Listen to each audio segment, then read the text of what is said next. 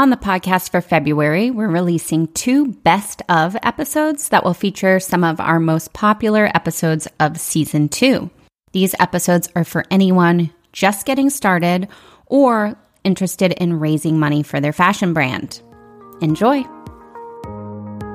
Welcome to Start Your Sustainable Fashion Brand. I'm Shannon Lohr, the founder and CEO of Factory 45, the online business school for sustainable fashion brands. Whether you're looking for business strategy, marketing tips, or a 10 minute pep talk, this is the podcast for fashion entrepreneurs who want to take action, pursue their passion, and make waves in the fashion industry. Let's get started. For the purposes of this episode, I'm going to base my cost breakdown on the information I have available to me. And that's through the firsthand accounts of the entrepreneurs in Factory 45 who are all currently starting sustainable fashion brands. Inside our private community and live classes, I regularly see them share and offer price comparisons on the costs of samples, patterns, uh, graphic designers, photographers, videographers, and other startup expenses. As a side note, that's another huge value add in being part of a program and community like Factory 45. What you save by doing peer to peer price comparisons and getting personal referrals can pay back the tuition fees of the program alone. So let's start with some of the specific expenses you'll want to consider when starting your fashion brand.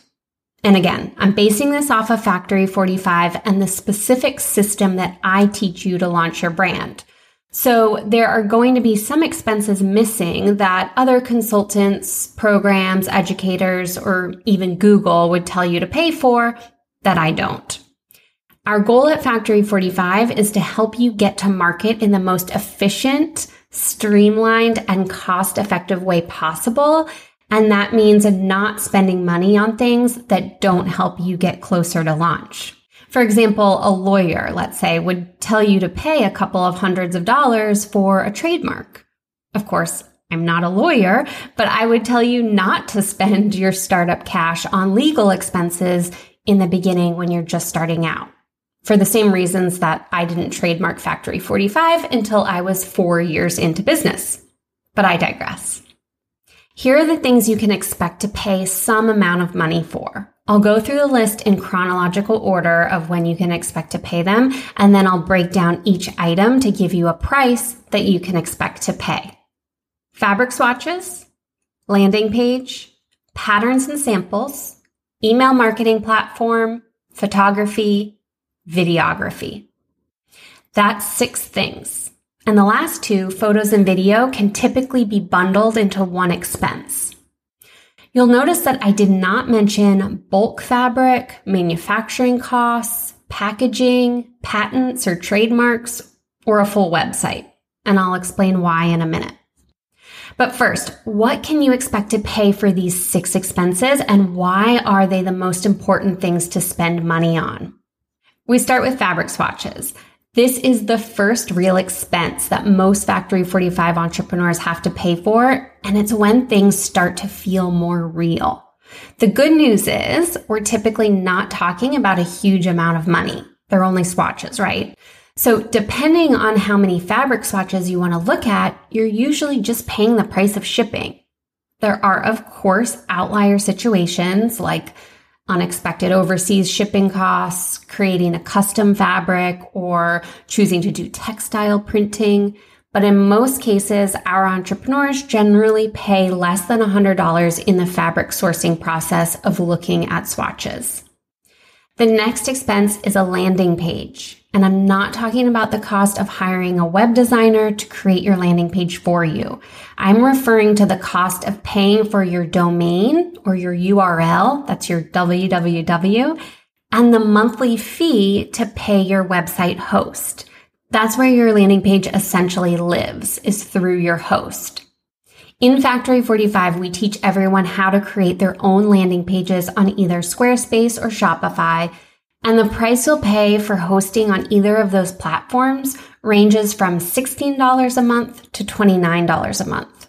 Between the Factory 45 tutorials and workshops and just free how to videos on YouTube, even the least tech savvy person is generally able to create a basic landing page to start building an interest list for their brand. The third expense is patterns and samples. This is when things get real and should be the most significant startup cost you encounter. No matter how you launch your fashion brand, whether it's out of fashion school, through a program like Factory 45, with the help of a private consultant, or on your own, you must have patterns and samples. There's really no way around it. And generally speaking, for patterns and samples, you're going to pay between 250 and $1,000 USD per style. With the help of things like 3D sampling, our spec sheet templates in Factory 45, and learning common mistakes to avoid, there is a way to stay on the lower end of that range. But when you think about hiring a pattern and sample maker, you generally don't want to just go for the cheapest option. The fourth expense is upgrading your email provider. So, for a time, you may be able to get away with the free plan of your email marketing platform, like MailChimp, ActiveCampaign, Klaviyo, or something else.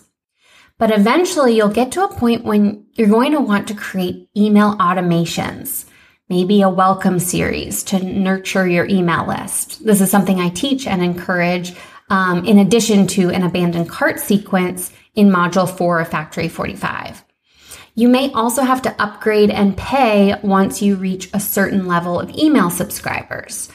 MailChimp bumps up from free to $11 a month when you get to 50,000 subscribers, which is a lot of subscribers. You'll likely upgrade sooner than that to access some of the next level email marketing options. The final expense is one that I'm actually going to bundle together because you can generally do both of these at the same time if you're savvy and strategic about it. And that's your photography and videography. This is another one of those non-negotiables like patterns and samples. If you plan to launch your brand online, then you need photos and video content of your garments or your product. You'll want product photos against a white background, as well as lookbook or lifestyle photos. And you'll want a one to two minute feature video, especially if you're launching with a crowdfunding campaign, as well as 60 second, 30 second, and 10 second video clips for social media. Again, you can typically shoot all of this in one photo shoot Make sure to get multiple quotes from different freelancers, agencies, and professionals. You'll find a range of less than $1,000 if you're able to do, let's say, a trade or negotiate or give away product and samples, all the way up to $10,000 for a full day shoot, including multiple models, looks, and both video and photography. Most of the entrepreneurs in Factory 45 pay around $3,000 USD or less for their first brand shoot. So those are the six expenses you can expect to pay in startup costs. We'll total up the averages here. So we'll say $100 for the shipping of fabric swatches. And one thing to note here is that you also need sample yardage, but generally speaking, if you've built a relationship with the supplier, your sample yardage is free. It usually comes in yards of 10 and they'll send it to you for free plus the price of shipping. We'll say $240 for a year for hosting your landing page. Let's say you do uh, three styles and it's $500 each for patterns and samples. So 500 times three, that's $1,500. We'll say $132 for the year for your email marketing upgraded plan. And then we'll say $3,000 for your photo or video shoot. That comes out to $4,972, which will round up to $5,000 for the year which means you essentially need an extra $416.67 per month in disposable income if you want to launch your brand within 12 months. And again, that's considering the simplified averages of these costs, not the low end or the high end. And by no means do I want to simplify this. $416 a month is not a small amount of money but it's probably less than you thought it would be. Because of course it takes money to start any type of business, right? A, a product based business costs more than starting a digital or online business. But as I mentioned a few minutes ago, the startup expenses you're planning for do not have to include things like bulk fabric or manufacturing costs that can run upwards of 20 grand. Why? Because of the launch strategy I teach in Factory 45 that focuses on pre-selling. This is the best, least risky, and most efficient way to launch a fashion brand in 2022 and the years to come. And I have a free hour long workshop that explains this more. If you're new to this or if you want to learn more about pre selling, I'll just link to that in the show notes below. The general gist is this though. You do not and should not use your own money to go into production of your brand, product, or first collection. There is a way to test the market and ensure that you have customers first before you create any inventory. And in doing this, your customers will pay for your production run for you. So when you think about starting your own fashion or accessories brand, or even just launching one signature product, which can also be very, very effective, can you find $416 per month to put towards your business?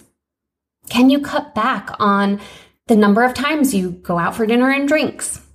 Can you cancel a few monthly subscriptions that you aren't using? Can you scale back your Postmates or Uber Eats frequency? Can you put a moratorium on buying new clothes or beauty products? If you're fortunate enough to even be considering starting a business, then chances are there is a room to find startup capital in your monthly income. And if you're serious about starting your own brand, then what I would recommend doing right now is putting together a monthly budget and seeing where you can squeeze out some startup capital from your disposable income. In thinking about your monthly budget and your monthly income, and if you're wondering, should you quit your day job to start your fashion brand?